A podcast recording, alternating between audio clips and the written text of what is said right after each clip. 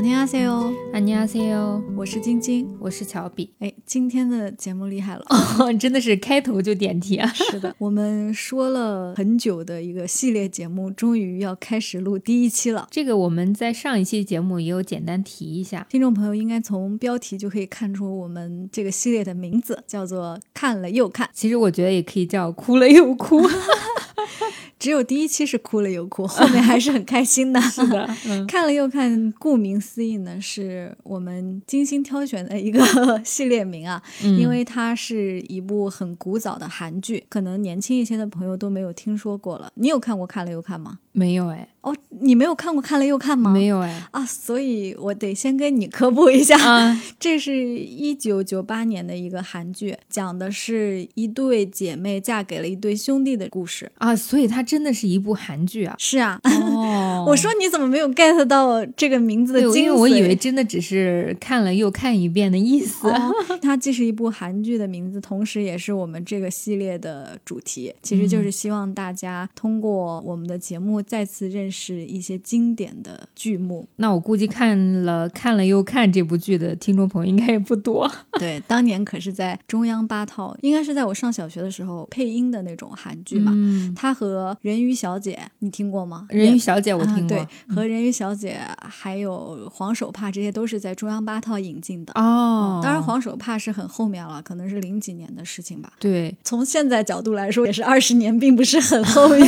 想想零几年，好像觉得也。没有很远，但是其实已经二十多年前了。是的，尤其是我们成长的这一代啊，总觉得两千年就是一个很后面的年份了。对，但实际上今年回想两千年，竟然是二十三年前了。嗯。哇，真的是上小学、初中的年纪。是的，所以我们看了又看的第一集呢，当然是要重磅推出一些我们小时候耳熟能详的经典韩剧，真的是堪称悲剧系列经典啊！是的，这个系列呢，在聊之前梳理了一些我们对于韩剧历程的一个感受吧。嗯，我们在聊的时候，其实发现韩剧还是有很多清晰的转折点的。对，像我们今天要聊的这几个，算是比较。前期的作品了，可能直到现在啊，很多人对韩剧的刻板印象还停留在我们今天要聊的这些剧集上面。但实际上，这二十多年韩剧是经历了非常快速的发展和变化的。所以，我们这个系列节目就想以韩国的电视剧为切入点，去聊一下韩国这二十几年的一个变化吧。同时，也是陪伴我们成长的不同期间的韩国影视剧作品，给我们带来的一些影响。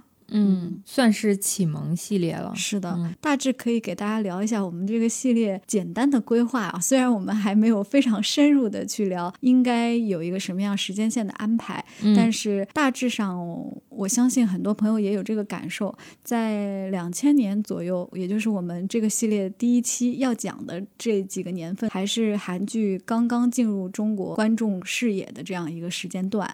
从这个时间段。到浪漫轻喜剧的时间段，再到后面慢慢出现《来自星星的你》这样子比较典型的引发韩流的这种剧，再到后来 TVN 和 JTBC 这样子的付费电视台的作品进入大家的视野，到最近 Netflix 这样子全球化的平台和韩剧开始了一些合作，其实我们可以清晰的看到一些关键的节点。嗯，所以在看了又看的前几期节目，我们会大概依照这个时间线。去聊这些韩剧，嗯，因为我觉得它每个阶段基本上同一系列的韩剧会出现很多，然后到了下一阶段就突然间题材又转变了。其实你就每隔几年时间就能看到一些新的变化、新的新鲜点。所以我自己也是很期待这个系列节目，因为的确是韩剧陪伴了我们。青春年代的成长，我启蒙韩剧基本上都是跟妈妈看的，那个感觉是我为数不多跟妈妈特别亲密的一段时光。对，说到这儿呢，我们就可以开始今天这个系列了。当然，在开始之前，还是要跟大家说一下，我们并不是专业的电视剧评论节目啊。虽然这个系列可能比平时我们做的东西内容要丰富很多。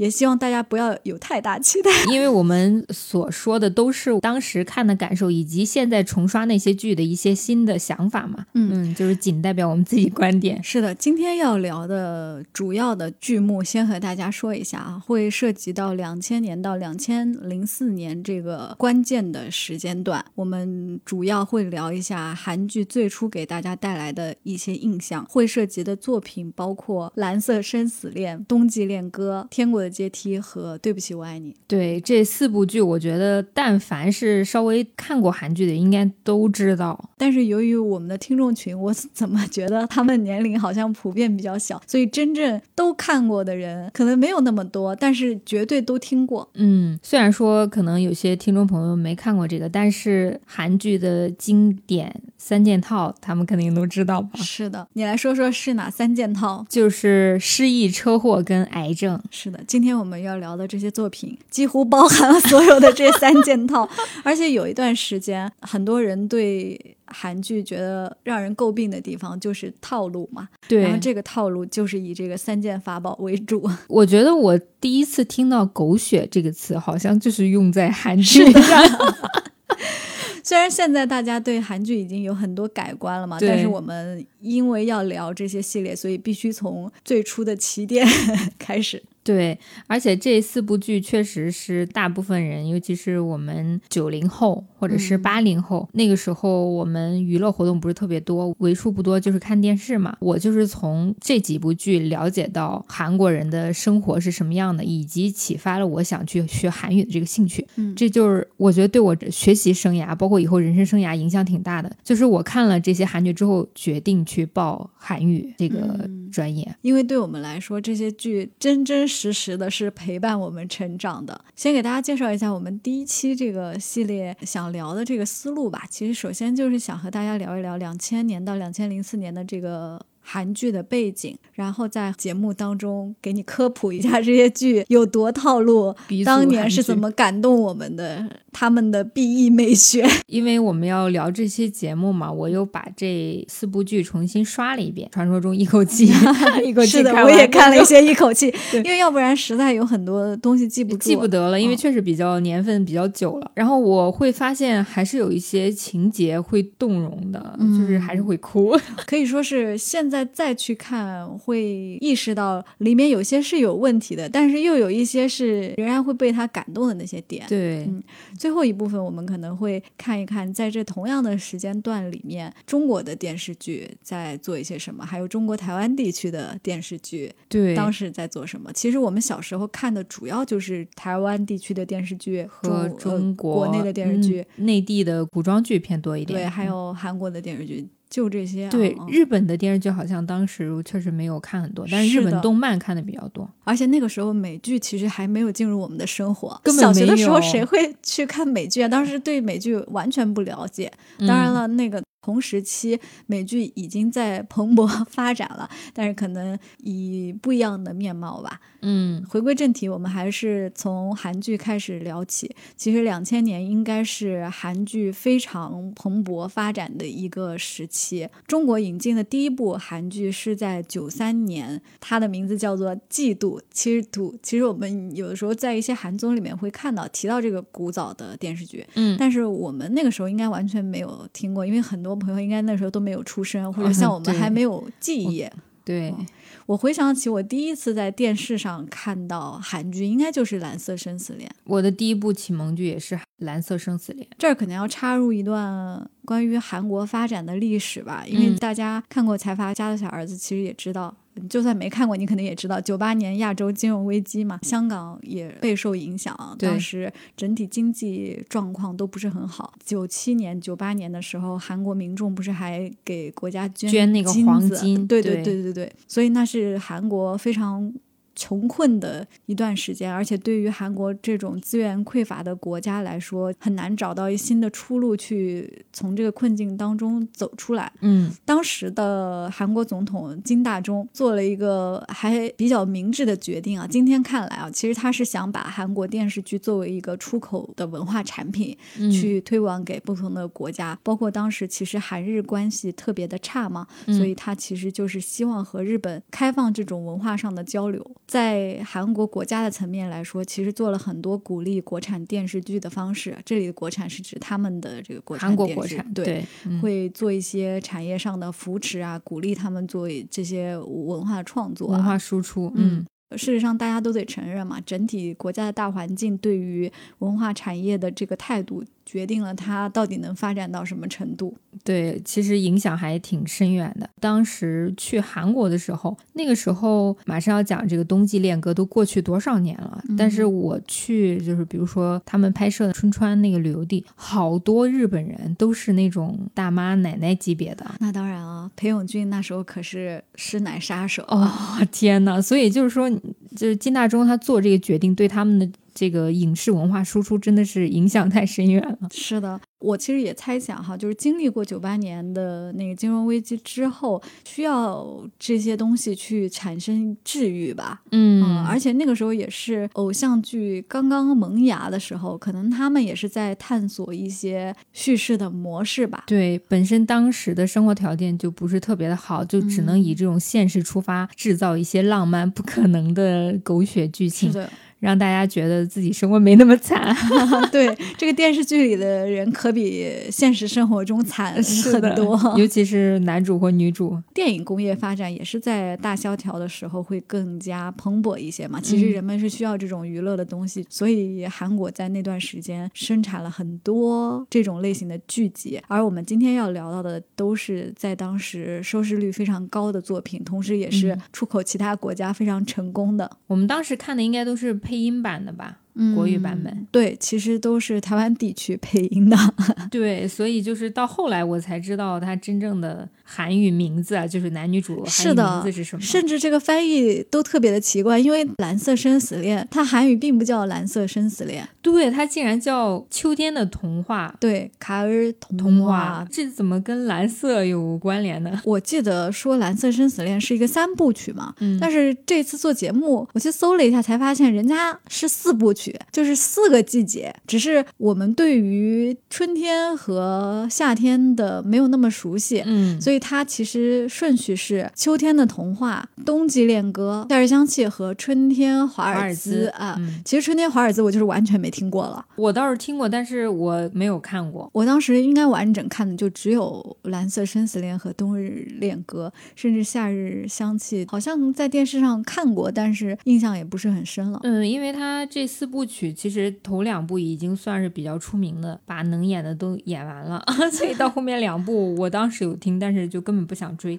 而且到后面新出的韩剧，它的题材也有一些更改嘛，越来越丰富，就不太想看这种偏悲情戏的。是的，我们今天就还是把这个 B E 美学进行到底啊，就是从头来和大家讲一讲韩国人是怎么在这最初的几年讲述悲惨的爱情故事。对我们接下来要一步一步给。给大家简单聊一下我们之前看的这四部剧啊，嗯，我们就按时间顺序来吧，先从两千年的《蓝色生死恋》开始，这个真的是现象级的，在韩国、大陆、台湾地区、日本都是非常火的一个剧，风靡一时啊，真的是，而且直到现在，宋承宪和宋慧乔 还在我们的视野当中。对我现在想想，《蓝色生死恋》里面的很多主演到现在还在。就还是很出名，嗯，你比如说，呃，像你说的那个宋慧乔、宋承宪，还有袁彬，以及韩彩英，啊，他们都是后面电视剧的主力。是这也是我们做这个第一系列的时候看到这些作品，然后看到这些演员，想说二十几年韩国的演员还是这些呀。我现在回想起来，我当时为什么会跟我妈特别喜欢《蓝色生死恋》，嗯，就是那个时候。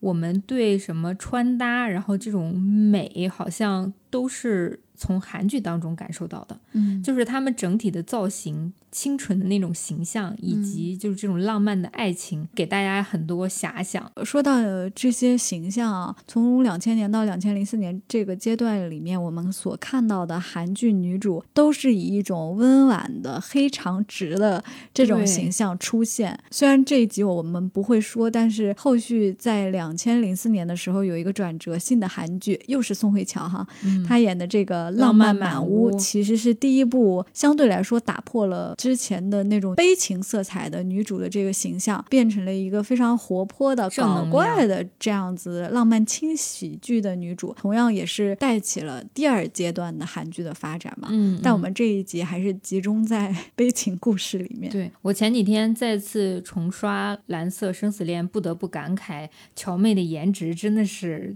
哇，那个时候真的好美啊！对她那个时候美，跟她现在的美虽然是不太一样吧，但是就感觉不同阶段有她不同的魅力。是的，我看这个剧的感觉是再次回想起当年的袁彬有多帅啊！但是最近好像没有怎么看到他那个出现了。袁彬算是这么多韩剧当中为数不多男二要比男一帅的，当然是我们的个人观点哈。但当时我记得同学们哈都是很多女生喜欢男二的。对，咱们给大家介绍一下《蓝色生死恋》讲的什么样的故事吧。《蓝色生死恋》其实讲的是富人家庭有一对兄妹，哥哥叫俊熙，妹妹叫恩熙，从小快乐的长大，直到有一天妹妹就是出车祸送进医院，医生验血的时候才发现妹妹不是他们家亲生的。这个时候呢，这家父母就找到自己亲生女儿，这个亲生女儿就是跟女主恩熙是同一高中的心爱。然后后来命运的抉择就是女主重新回到了她心爱的那个过得特别不好的贫穷的家庭，女二就回到。了富人家庭，然后他们就一家子出国。接下来，爱情真正开始的时间段就是他们一家子回来之后的这个事情嘛。但其实他们高中的时候已经有这个情愫在了，对。但是当时是以兄妹情，对哥哥一直保护着他。整体来说，这就是一个非常套路的抱错小孩的故事。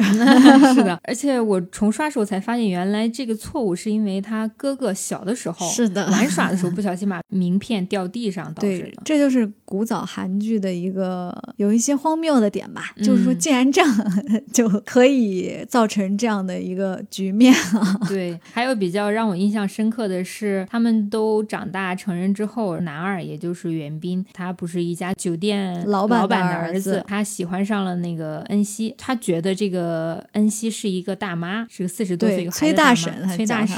后来发现了她是一个小姑娘之后，就坠入爱河的这个场景让我比较深刻的是韩剧的老套路。我不对我跟我相同身份的人感兴趣，我反而对完全阶层不一样的人。对，今天我们提到的有三部剧，这呃一共四部剧啊，三部都是霸道总裁爱上我的这种剧情，对普通平民啊或者什么的。其实这几部剧有一个共同点，除了对不起我爱你之外啊，其他三部剧的男主都是家境条件非常好的，嗯，女主其实也都还行，没有那种特别落魄的。恩熙是属于之前是大。家闺秀嘛，后来就是因为报错了，所以导致了他有一些问题啊。对，天国阶梯也是家境环境比较好的，但是一会儿我们会说到他经历了一些什么样的事情。冬季恋歌也是家境还不错的，并没有说可能是因为穷困潦倒的。是的，是的，这个阶段还没有进入霸道总裁一定要爱上我的，没有那些特别 drama 的那种我要你听我的什么这样的戏份。其实这个是后。半阶段这个甜宠剧比较容易用的套路，对这个阶段当然也有哈，比如《天国阶梯》里面他一定要他怎么样，就是有那种我拉着你赶紧跑的 这种套路，但是在那个阶段还是以悲情为主，就是爱的死去活来。蓝色生死恋确实有一些场景是袁彬强吻宋慧乔那种。说到这个，我要说一下，其实在这个阶段我们重看的时候会看到有一些情节并不像小时候那么。吃了哈，哦，尤其是这个强吻的情节，你就想说你干嘛就没有礼貌？你这是有点猥亵吧？是的，但是小时候就觉得哦，真的是好甜啊！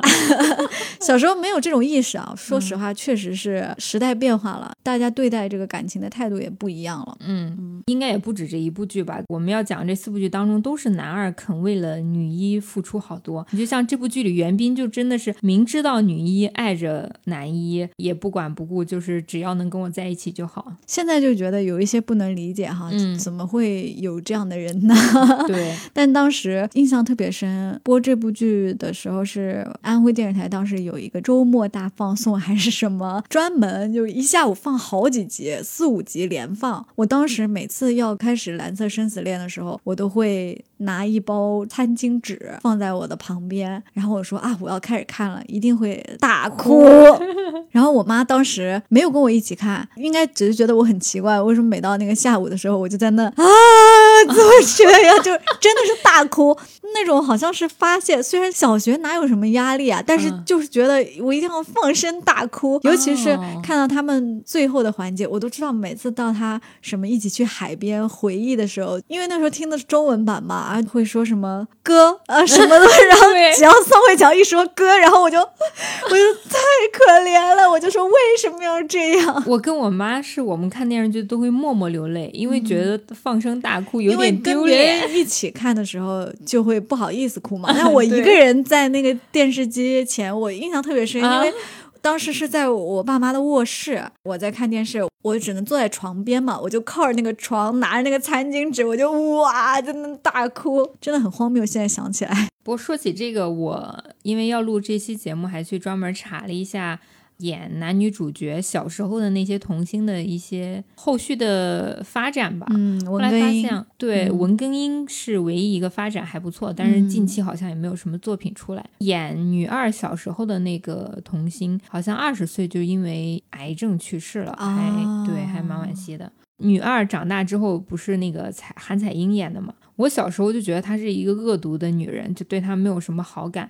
后来她演那个《豪杰春香》的时候，都爱死了。啊，《豪杰春香》可能是我们下一个阶段要聊的。对，说到这个女二啊，我这次看的时候，除了你刚才说的袁冰的一些戏份让我觉得 有些难以接受以外，还有就是好像突然觉得女二的行为也没有那么的恶劣了。虽然她很坏，小时候没有意识到她的恶劣是有缘由的吧，因为她那个。呃，哥哥很恶劣，找他借钱赌博还是什么各种不负责任。他本身应该有一个富足的家庭。是的，那个时候看的时候根本还没有什么原生家庭这些的 概念哈。你现在再去看的时候，会发现原生家庭对一个人的影响还是蛮大的。女二的妈妈其实也还人蛮好的。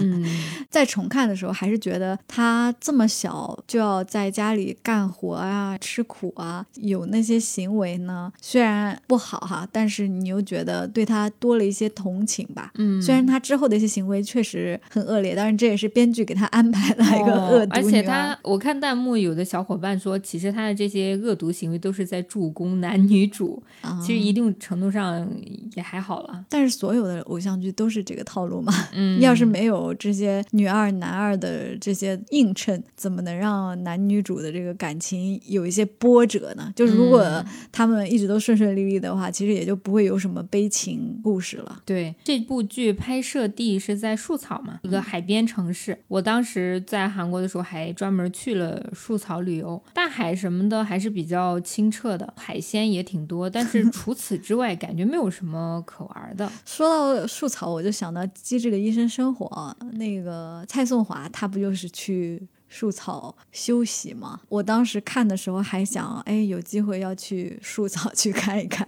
嗯，我印象当中好像还有一些地方是会放那个蓝色生死恋海报的，这都过去这么多年了还在放，因为经典嘛。现在还没说这个剧悲情的地方呢，就是我们回顾一下他的三件套吧。嗯，首先车祸，恩熙身份暴露，感觉好像他是间谍一样。就是恩熙的身份被知道是报错了，就是因为出了一个小小的车祸。说到这个车祸书写的这个情节，我就想到了一部台剧，有一模一样的情节，不知道你有没有看过？是吴建豪和安以轩演的。下一站幸福，对 你看过呀？看过，里面就是他不是那小孩小乐吗？还是什么的？然后说要捐血，但是直系血亲不能捐。然后安以轩就说光熙不能捐，这句台词我到现在都记得。不行，光熙不能捐。然后那个剧叮当的那首歌就响起，偶像剧的套路真的都很相似。这这就岔开了话题啊。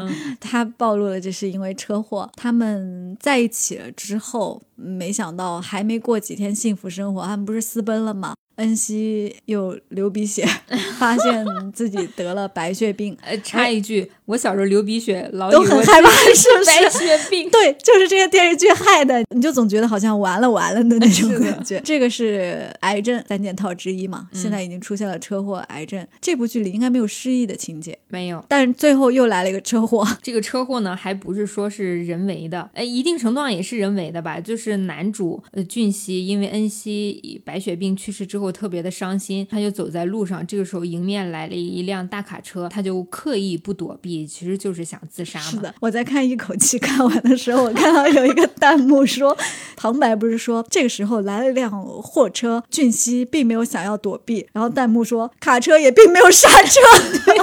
我也看到那个了。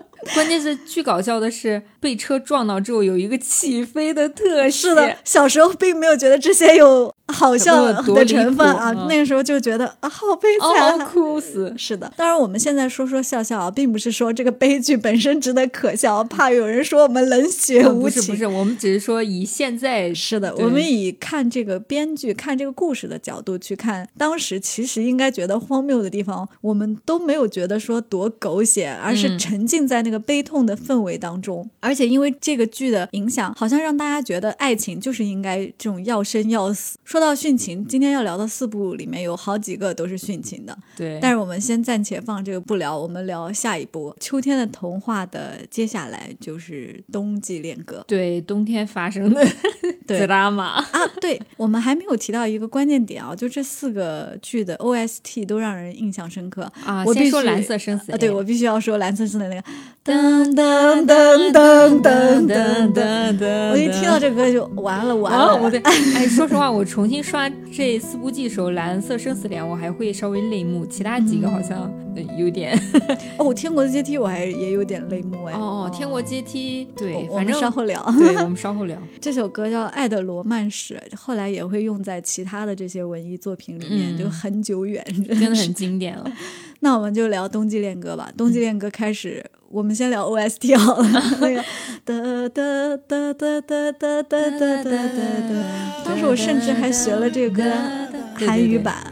因为中文版是张信哲翻唱的，从开始到现在，我印象特别深。那个时候我中午吃饭的时候都会把这个 BGM 放在旁边，然后我妈就说：“天天在听一些什么？”然后我说：“这个可感人了。”哦，阿姨当时没有看这个，跟你一块看吗？没有哎，我和我妈妈没有这种共同看韩剧的这个记忆。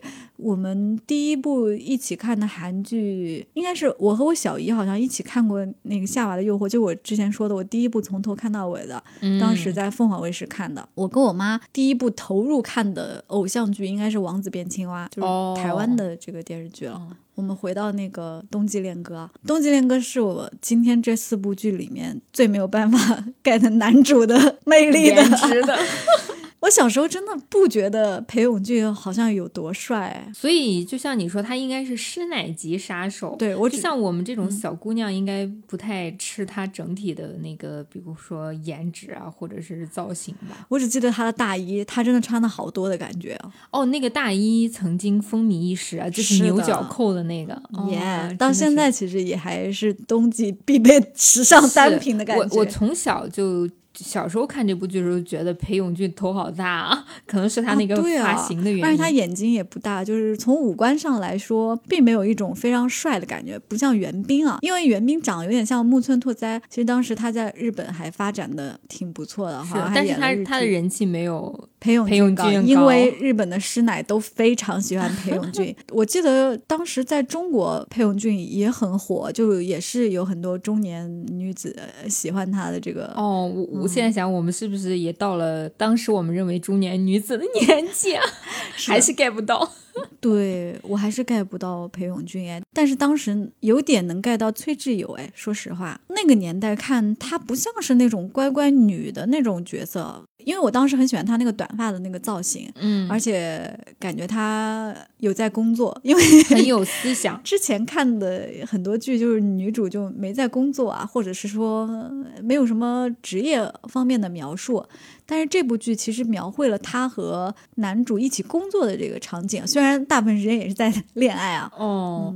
就是觉得她有自己的职业，然后算是一个比较励志的女性吧。嗯，先给大家说说这个故事讲的什么吧。这部剧跟《蓝色生死恋》比较相似的是，他们也是从小时候的故事说起的。男主女主小时候也是玩的特别好的朋友，不愧是四部曲中的前两部。对，而且又是涉及到了这个兄妹关系。裴勇俊饰演的这个男主叫做俊尚嘛。嗯，说到这个就想插播一下，就是《新西游记》里面龟贤在有一季经典剧目的 cos 当中。他 cos 了这个俊上，P.O. cos 的是接下来我们要说的《对不起我爱你》里面的那个女生 啊，所以这两部真的是非常的经典。对，那个彩虹毛衣，他们总是你你包括那个是刘大神吗？嗯，刘大石吗？他也总 cos，他还 cos 了一部剧，就是把这个冬季恋歌完全改编了一一部短剧，也特别有意思。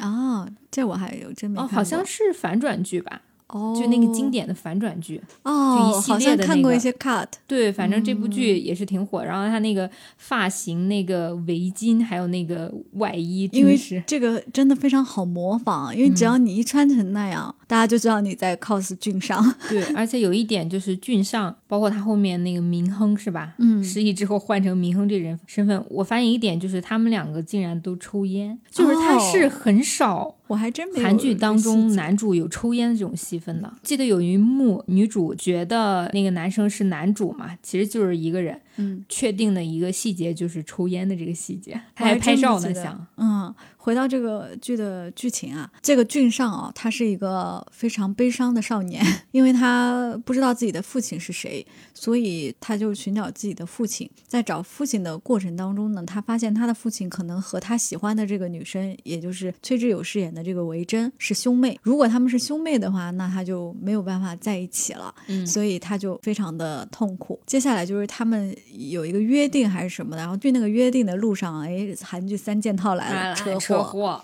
接着就失忆了。第二件套 失忆，对。但是这个剧没有癌症，这个就还好。但是他也有一些问题，就是他的车祸有一个后遗症。反正到了最后的结局呢，是这个男主他失明了。但这四部剧相对来说，这一部已经算是结局还比较好的了。最起码男女算是团圆了吧，重逢了。对，而且留下了想象，你会觉得他们确实之后一起生活了啊。即使这个男主失明了，套路仍然是有一个痴情的男二嘛。即使这个男二知道他会永远爱着俊尚，对，还有一个男主的假未婚妻。哦，对，这个人呢，相对来说扮演了一个恶劣的女二的角色，因为他中间好像不是欺骗了那个明亨嘛，说女主其实是一个想要抢他所有东西的人，但实际上是他自己害怕喜欢的人啊，他喜欢的东西啊，都会被女主夺走。但是我觉得这部剧的女二没有其他剧中女二那么恶劣。最恶劣的就是我们接下来要说的《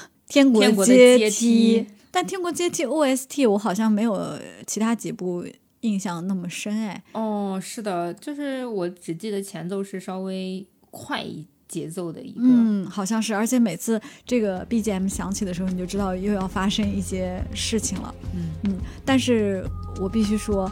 《天国阶梯》是这四部剧里面男主我最喜欢的，当时真的被全相佑的颜值，哎，也不能说是颜值，就是你说不上来，他又不是那种像袁冰一样的那种帅，嗯，但是呢，他有一种非常深情的感觉，因为他就没有不哭过。啊，对他的这个哭戏，他没有开心过，他在这部剧里没有开心过，他真的很让人心疼，哎，是的。而且他又是一个霸总，对吧？当年说深情霸总的这个角色，中间有一段他觉得这个女主死了嘛，他就扮演了一个花花公子的形象，就是游玩于人世间，呃，却不留任何情的这种。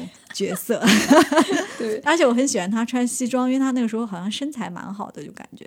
简单说一下《天国的阶梯》的这个剧情吧，好像感觉也没得说，应该也是从小吧。对他们也是从小，嗯，他们不是兄妹，他们只是门当户对的一对对好朋友的儿女，是吧？对对对，而且两家的条件都非常的不错。嗯，虽然没有抱错孩子的情节啊，但这部剧有一个非常恶劣的角色，就是女主的继母。继。母自己之前有一对儿女，其中的女儿也是非常恶劣的角色，是的，还是金泰熙演的。先把这个剧情讲完啊，就是这个继母带来的一对儿女，儿子就是男二，女儿就是女二。但是这个男二是一个好的角色，他是爱上了崔智友饰演的这个韩静书，最后的结局也很悲惨。这个女二就是一个非常恶劣的角色，也是他引出了这部剧的三件套。这个女二她叫有利，因为有利对韩静书的嫉妒，她发现这个男主陈俊喜欢静书，因为他是后来到这个家庭的，所以他会觉得静书所有的一切他都想要得到。他是刚来这个家庭就是非常不客气的那种，就是当自己家了。而且静书比他长得漂亮，比他学习好，他都很嫉妒。是的，他那个妈妈就是一心想让自己的女儿嫁给陈俊，所以就各种从中作梗。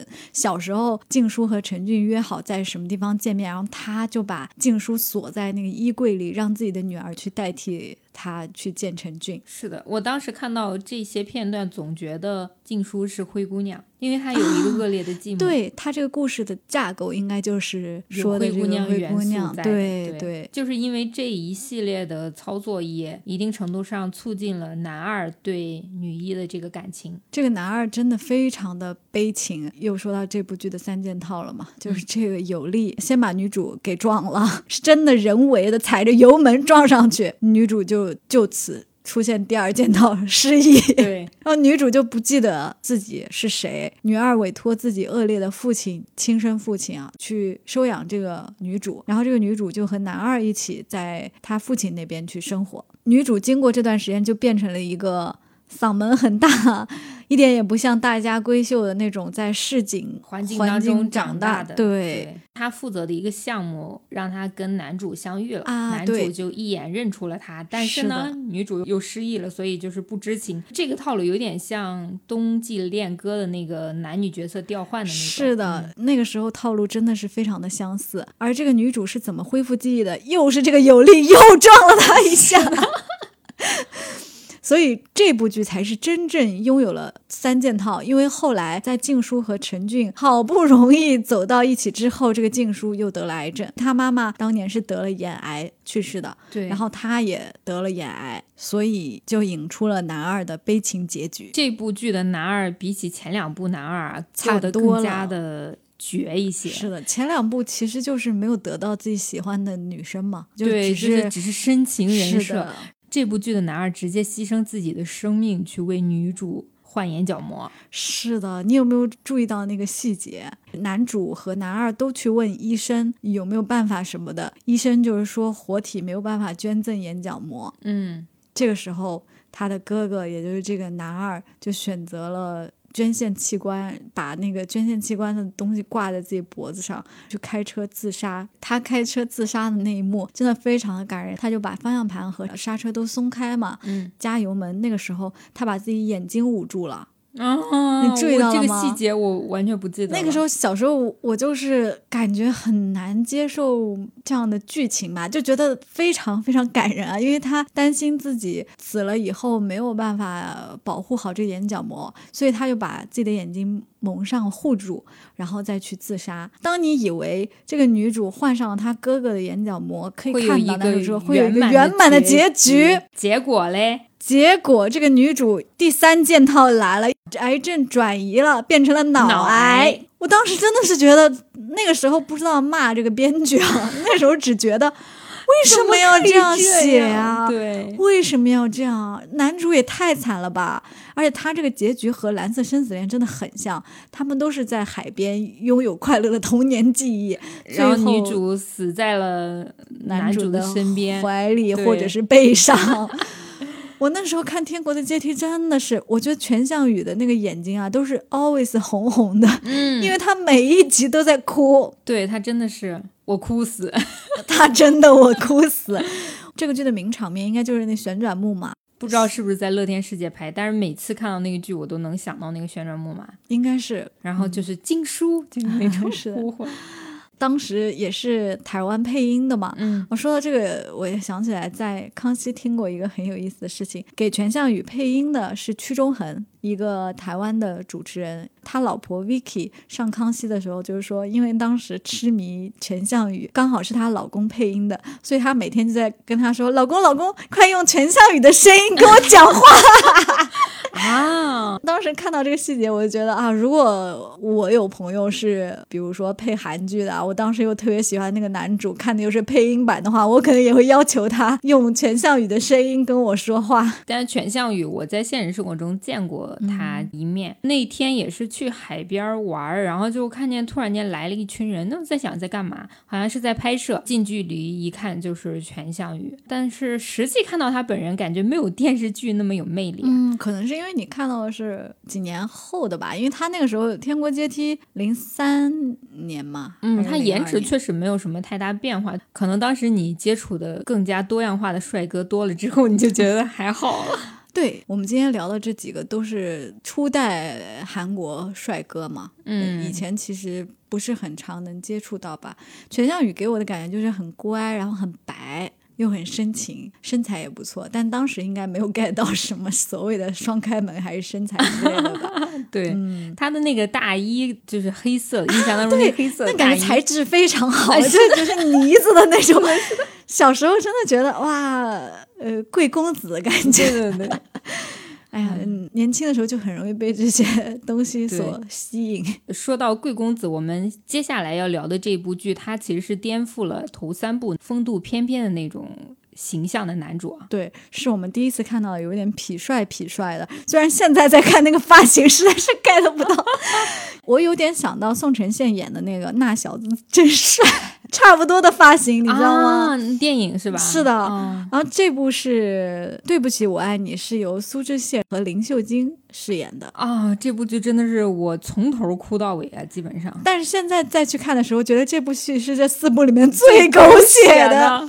首先，他们的相遇是在国外，澳洲，而且那个男主 英文还不怎么样嘛，就但是好像是在澳洲当地的一个混混的角色。嗯，反正他也是一个从小被丢弃的孤儿，对所以他的心灵也是有很多的创伤。他的身世，包括他后面的经历是真惨啊。他从小其实是被父母抛弃的，好不容易在异国他乡遇到了自己的女朋友，嗯、发现女朋友劈腿跟一个富豪结婚了，是的，而黑社会对，跟一个黑社会结婚，然后他特别伤心，但是他又去参加了前女友的婚礼，想要太祝，福她，结果在婚礼上碰到枪战，是的，呃，就是就是怎么说，给人挡了一枪。对，挡了一枪，那个子弹正好卡在他的脑壳上。哎，这个就是三件套来了 啊，就是出现了一个治不好的病。对，然后这个治不好的病呢，就导致他后面体力慢慢衰弱，活的时间不长。呃，这个时候呢，他前女友就为了也算是报答他吧，给了他一笔花不完的钱，嗯让他回国，说好好享受你剩下的生活。因为他说，如果他留在澳洲，可能会遇到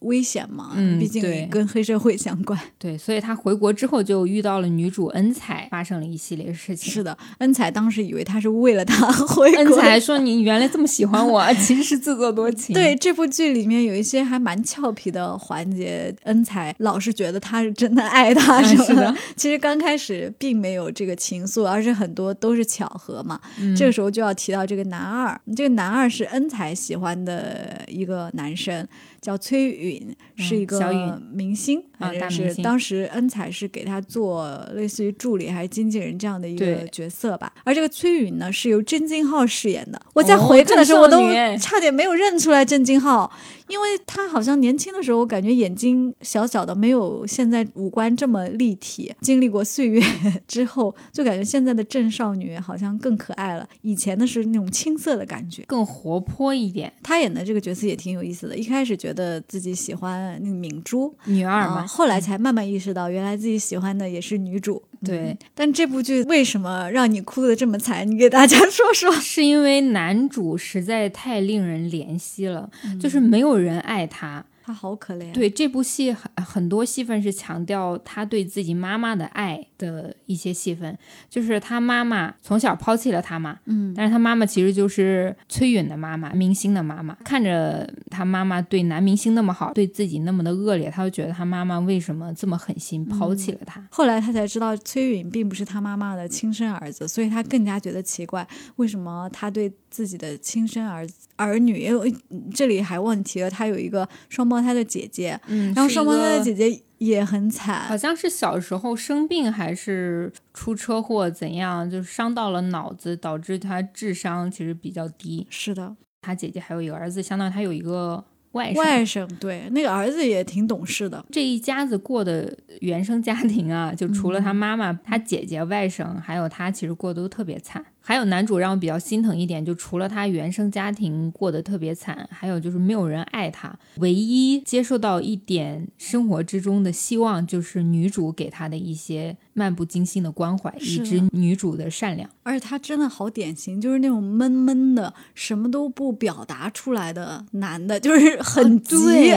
你就说你喜欢他，或者是你觉得不开心了，觉得没人爱了，你说呀，对吧？嗯他是那种憋在心里，主要是因为他总觉得自己被抛弃了，然后又很自卑，觉得这个世界对自己很不公平，嗯甚至他不是一度想要通过让崔允难受去来伤害他的妈妈吗？对，嗯，所以他自己也觉得做了很多让自己后悔的事情。所以我觉得男主转变的开始，第一就是恩彩女主给他的一些关心，让他知道自己也是被爱的；还有一些就是他跟自己的姐姐、外甥就建立起了一些亲情的联系，让他找到一些家庭的温暖。我印象比较深刻就是男主因为有钱嘛，他其实想通过跟女二恋爱去报复崔允。这个时候呢，他就假扮有钱人那个毛利小五郎那个那个胡子我真的很难理解，而且还要戴那个墨镜。对，租了一间公寓，就把他的姐姐跟外甥接过去，嗯然后结果等他晚上回去看，他姐姐跟外甥还是依旧睡在地上，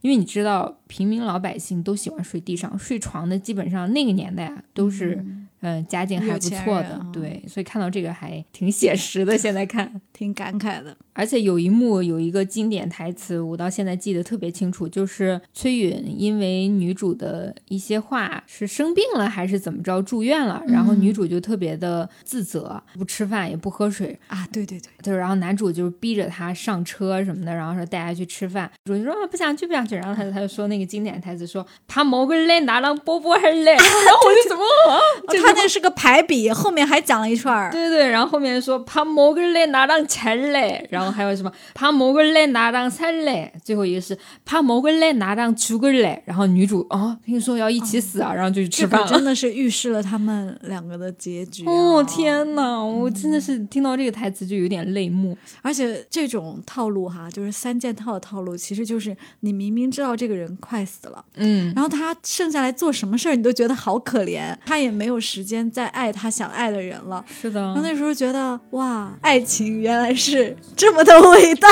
是啊，他好像还签了那个遗体捐赠嘛，就是把心脏好像给了崔允。啊！对对，嗯女主我觉得为什么要自杀，大部分原因就是觉得她觉得她太可怜了。是的，而且崔允当时好像还拒绝，不想要她的这个心嘛。嗯，说到这个心，我又想到了《蓝色生死恋》这个四部曲啊，四季节四部曲，《夏日香气》就是换新的故事。啊也是换新、啊，也是非常的套路，《夏日香气》相对来说比这个《春天华尔兹》的知名度还要高一点，是因为那部戏是宋承宪和孙艺珍演的，很多人截了《夏日香气》里面那个时候真的是颜值巅峰啊！哦，他就笑眼，特别是的。他在里面演的那个角色就是男主有一个初恋女友，把心脏捐给了就是就是出了车祸，again 韩剧三件套，在车祸之后把心脏移植给了孙艺珍，所以孙艺珍的这个角色看到男主的时候就会嘣嘣嘣心心跳跳，哎呀。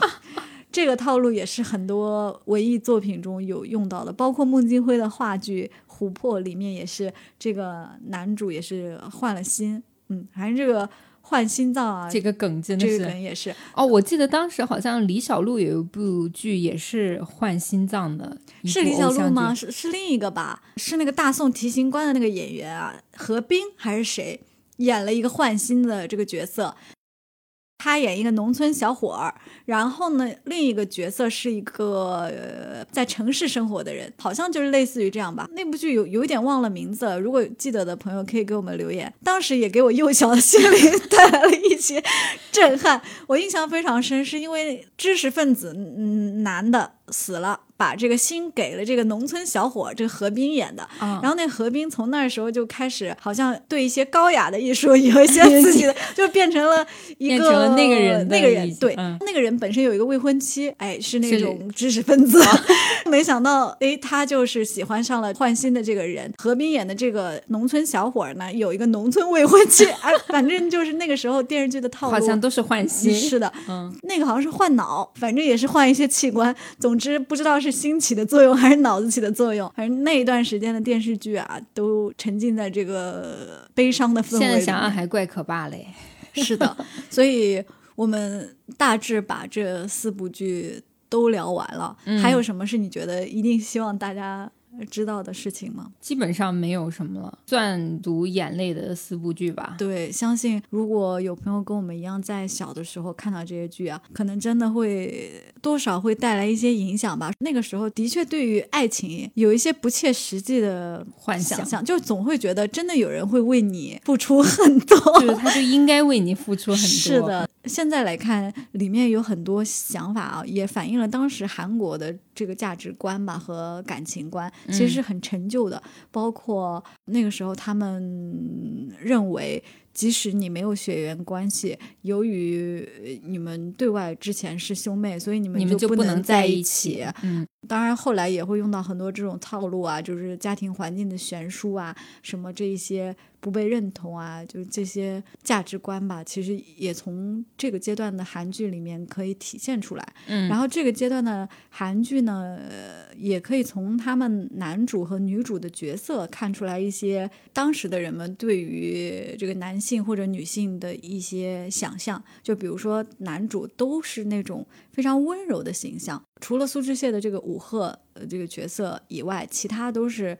彬彬有礼的 有钱人家少爷，或者是说纨绔子弟啊这样嗯的形象，可能也是反映了当时女性的一些不切实际的对另一半的幻想。对于女性角色的刻画呢，也都挺刻板的，反正都是乖乖女，都是那种知书达理的，或者是特别善良是的，嗯然后坏的女人呢，又都是一样，就是为了得到男的不择手段是的，就是好像除了这个得到这个男的，没有别的，目标没有别的目标。在现在的价值观，我们两个其实，在回顾的时候看到，其实是有很多无法理解的一些剧情啊。我们嗯之所以觉得荒谬，其实就是因为和我们的价值观，或者和我们对于感情啊，对于人应该做的事情的理解啊不一致的地方。嗯，毕竟是那个年代的剧。是的，那我们就来看一下，在同一时代其他地区的一些电视剧啊，也是我们在那个年龄看的，可以看看他们之间有没有什么共同点。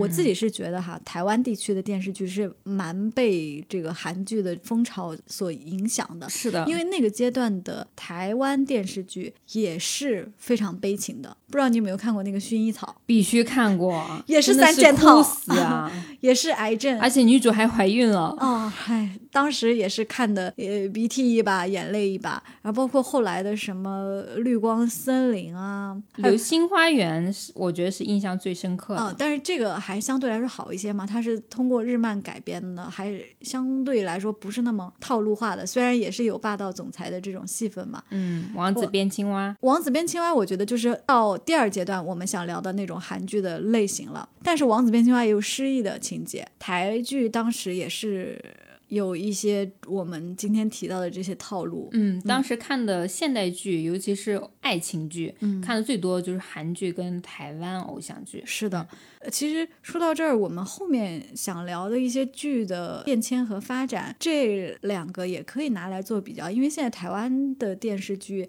也是在和 Netflix 合作嘛，然后他们也是慢慢的从偶像剧变成了很多有一些反映现实的剧啊，这一些，这个我们可以在聊后期韩剧的时候，也可以一起来做比较。嗯，然后说到大陆地区的电视剧呢，就要说到那一段时间应该最风靡的是《还珠格格》哇，《还珠格格》当时几部来着？三部。对，就真的是每一部都在追。第一部真的是我哭死，就是 呃紫薇被打的那一段记忆特别深刻。那个容嬷嬷吗？不是，就是他认亲哦，就是皇帝他们就是策马出征还是什么，紫薇就说，嗯，就是类似于我是你女儿，你是我爸爸，就这种。那他就是趴在地上的。对对，然后然后那个时候就认识了尔康嘛。哦，那个时候真的很肉麻，但严格来说，《还珠》也属于是台剧嘛，毕竟是琼瑶。对对对，琼瑶更早的时候也是有很多套路爱情，为爱要死要活的那些。现在看无法理解。是的，那个时候看《水云间》什么《鬼丈夫》《梅花烙》，我天哪！以马景涛为代表的鬼吼鬼叫系列，也是那种为爱要死要活，就跟韩剧里面那种卡金马什么一样的这种狗血剧情。对。所以那个年代的人们都沉浸在这种狗血剧情里面。然后现代剧的话是都是天使惹的祸，是的，是那个年代的。那个时候我还挺喜欢这个剧的，而且现在回想起来，这个剧可以说是比韩剧还更早进入那种浪漫轻喜剧的这个阶段。女主鬼马精灵的那种。是的，而且当时还有一些古装，像上错花轿嫁对郎，对，我觉得真的是黄奕的这个巅峰巅峰时期。那个时候觉得这个剧也是浪漫轻喜剧。对，那时候觉得女主都好有个性啊。嗯。我记得他叫李玉湖，嗯，然后还有那个另一个就是有一个知书达达理的达理的那个大小姐，忘了叫什么，是的，叫什么杜宾啊，杜宾，嗯，当时真的很喜欢这个剧。这两对啊当中，我就还是比较喜欢将军跟杜宾那一对，就是我现在回想一下，我可能从小就对那种块头比较大的 男生比较 喜欢健身的。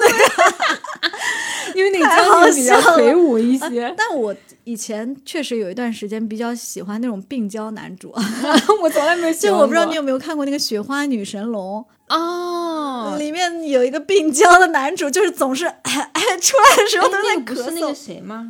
白衣翩翩。对对对对，那个时候大陆剧真的是看武侠啊、古装啊看的比较多。韩剧就是看这种悲情，小时候真的没有那么不爱看 B E 美学。我我现在回想起来，可能是因为小时候太幸福了，无忧无虑吧。对，如果你现在再让我看那个，我觉得生活已经很苦了，我为什么要看这些？我就要看社内相亲这种 甜甜的。聊到这里，我们这个看了又看第一系列，可以说是聊得非常开心了。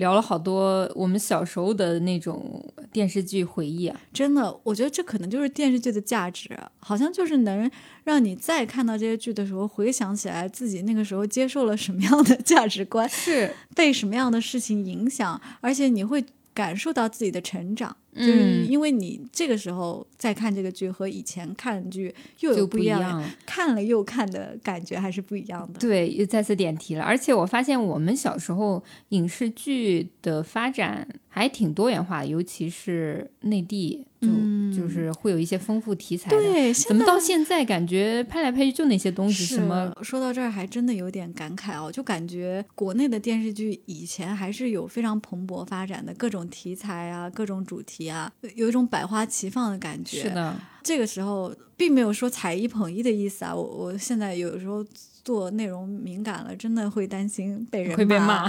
但是你的确是不得不看到韩剧在这二十几年来这种发展历程。我在回顾这些我们想要聊的系列的时候，会觉得韩剧一直在往前走，一直在进步。对。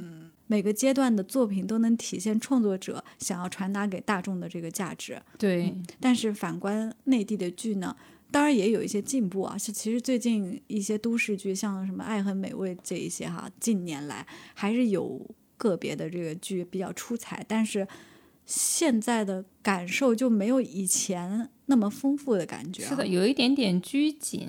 嗯，可能这话也不知道当讲不当讲，就是总之这个是我们个人的看法嘛。嗯嗯，然后有这个看了又看的系列，我自己也挺开心的，就特别期待大家在那个阶段是怎么样看这些剧的，或者是说你现阶段再回头看以前的韩剧是这样子的。如果你完全没有看过狗血的那个阶段啊，你可能又会有不一样的感受。对，而且如果你没看过的话。我们就大量剧透了，但是现在这个时间点，二十多年后，谁还谁还去看那些狗血剧啊？是的，其实也是想通过这个系列告诉大家啊，以前这个阶段的韩剧在这样子的社会背景下，它是这样的。我们也并没有想要传达一些什么文化啊、深度上的这个意图啊，嗯嗯，只是想通过这些共同的记忆来把自己啊，也把大家看是不是能够带回到以前的那个追剧的感受当中。对，嗯，包括我们后几期要聊的，就是刚刚我们在前面节目当中也有说过，就是会根据时间线把这些电视剧串起来讲一下嘛。如果听众朋友有自己，比如说特别想让我们聊，或者是自己印象特别深的这些影视剧，都可以评论告诉我们。也很期待大家对我们这个新系列的评价。啊希望我们怎么样去聊这些事情啊？然后觉得我们聊的这些内容，大家有什么看法，也可以畅所欲言，给我们留言。嗯，希望大家能喜欢这期节目。这期节目就到这里啦，我们下期再见，塔梅吧哟，拜拜，拜拜。欢迎你通过现在正在收听的平台订阅和关注我们，这样就不会错过节目的更新啦。也期待大家通过各种方式给我们评分、留言和互动哦。 아마 저희 라디오를 들어주신 그 한국분도 계실 수도 있는데 구독, 좋아요 부탁드립니다. 그리고 만약에 하고 싶은 말씀이 있으면 댓글로 남겨주시고 저희는 되도록 확인해 보겠습니다.